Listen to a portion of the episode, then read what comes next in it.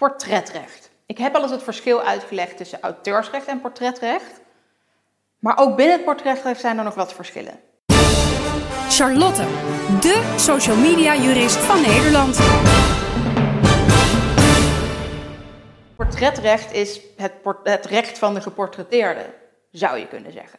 Eigenlijk betekent het vooral dat je soms je auteursrechten niet kunt uitoefenen. Het portretrecht is namelijk eigenlijk nou ja, bijna altijd de uitkomst van een belangenafweging die gemaakt moet worden.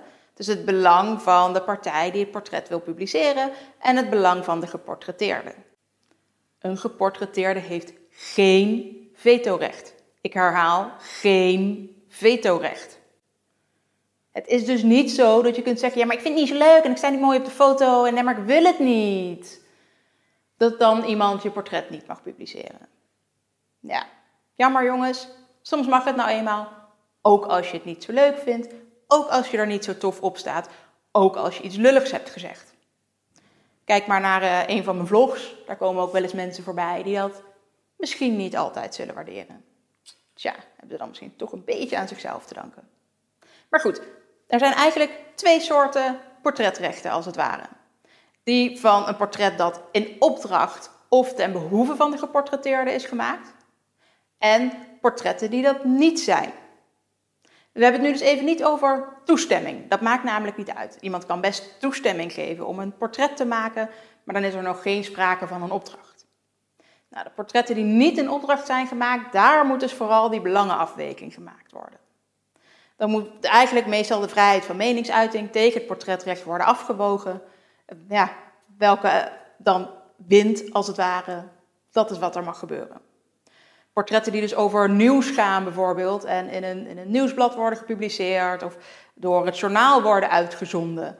Zoiets dergelijks. Ja, het nieuws is dan vaak zo belangrijk dat dat belangrijker is dan het portretrecht van de geportretteerde. Tenzij iemand ja, verkeerd wordt afgebeeld. Uh, suggestief bijvoorbeeld. Net zoals in de Volkskrant dat in 2016 deed toen Schiphol extra beveiligd werd en een jongen in zijn babyblauwe auto gefotografeerd werd. De helft van de voorpagina van de Volkskrant werd ermee gevuld met de tekst: Is Schiphol nog veilig? Ja, dat was even de suggestie dat Schiphol misschien niet veilig was door specifiek deze jongen en jongens zoals hij. Dat ging dus niet door de beugel. Maar in heel veel andere gevallen, ja, misschien is het dan allemaal even niet zo heel positief, maar mag het toch wel gepubliceerd worden. Portretten die in opdracht zijn gemaakt van de geportretteerde of ten behoeve van de geportretteerde, dat is een heel ander verhaal.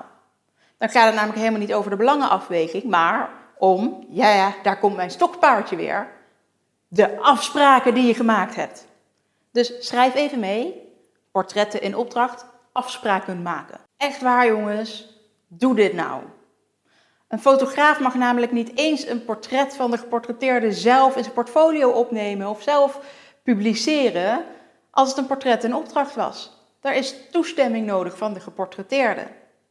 Andersom is het overigens ook zo dat die geportretteerde niet opeens van alles met dat portret mag doen. Ook niet als ze daar wel een kopietje van hebben gekregen. Een bestand of daadwerkelijk een afdruk, dat maakt allemaal niet uit. Verveelvoudigen mag dan alleen maar, en vooral openbaar maken, met toestemming van de fotograaf. Daar is overigens wel een uitzondering op. Als het gaat om publicatie in nieuwsbladen, tijdschriften, dus heel vaak bij interviews bijvoorbeeld, dan is toestemming van de fotograaf niet nodig. Dan is voor die publicatie wel toestemming van de geportretteerde nodig. Dan is eigenlijk het enige vereiste dat de naam van de fotograaf daarbij vermeld wordt. Ja, heeft de fotograaf er opeens niks over te zeggen.